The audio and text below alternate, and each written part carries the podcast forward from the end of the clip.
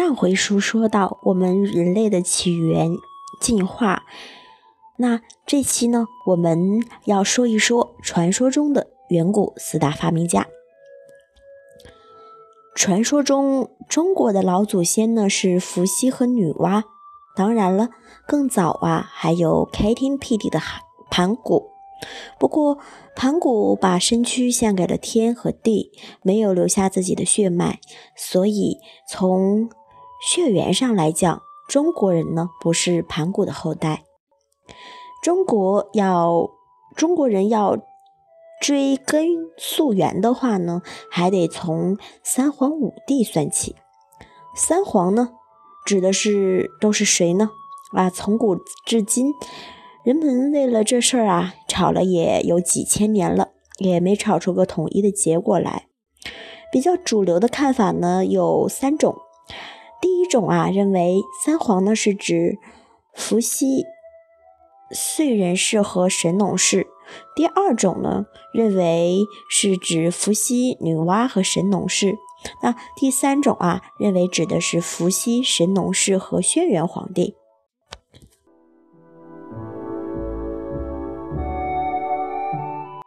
咱们先说一说燧人氏，为什么叫燧人氏呢？顾名思义，就是他们发明并教会了当时人类钻木取火。他呢是远古时代的大发明家。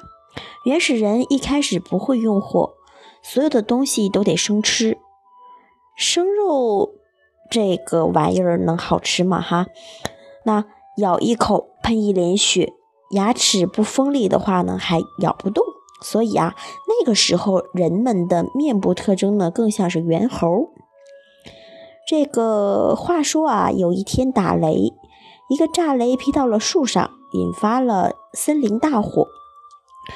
跑不出去的动物呢，就被烤焦了，散发着阵阵的香气。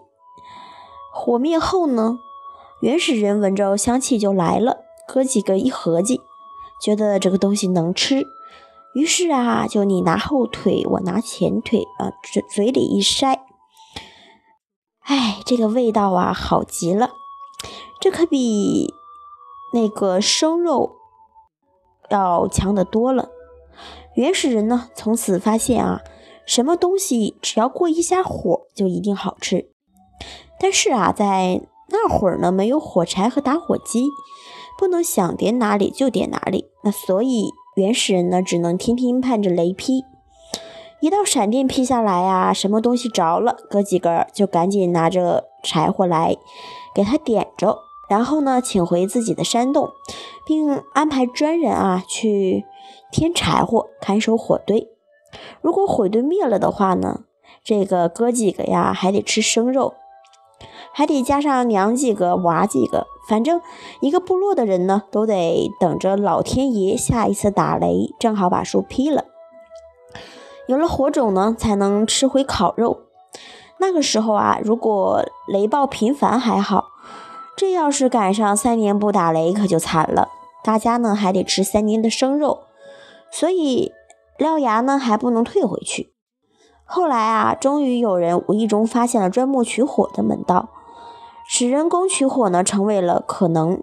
一传十，十传百。等到大家都学会了这门技术后啊，才想起来问一问第一个发明钻木取火的人是谁。结果呢是无从考究，于是呢只能称其为是燧人氏了。当时呢还有另一位大发明家叫曹氏，他教会了大家盖房子，打了巢。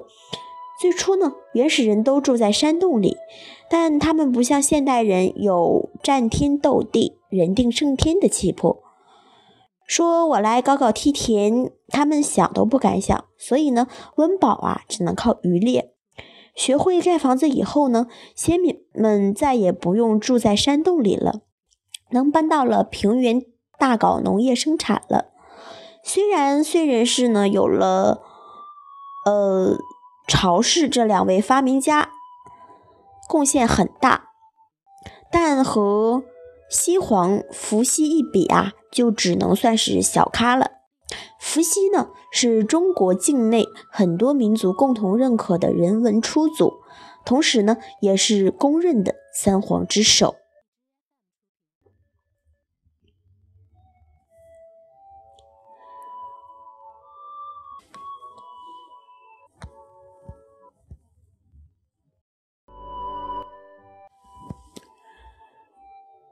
本期的节目就是这样了，欲知后文如何，请听下回分解。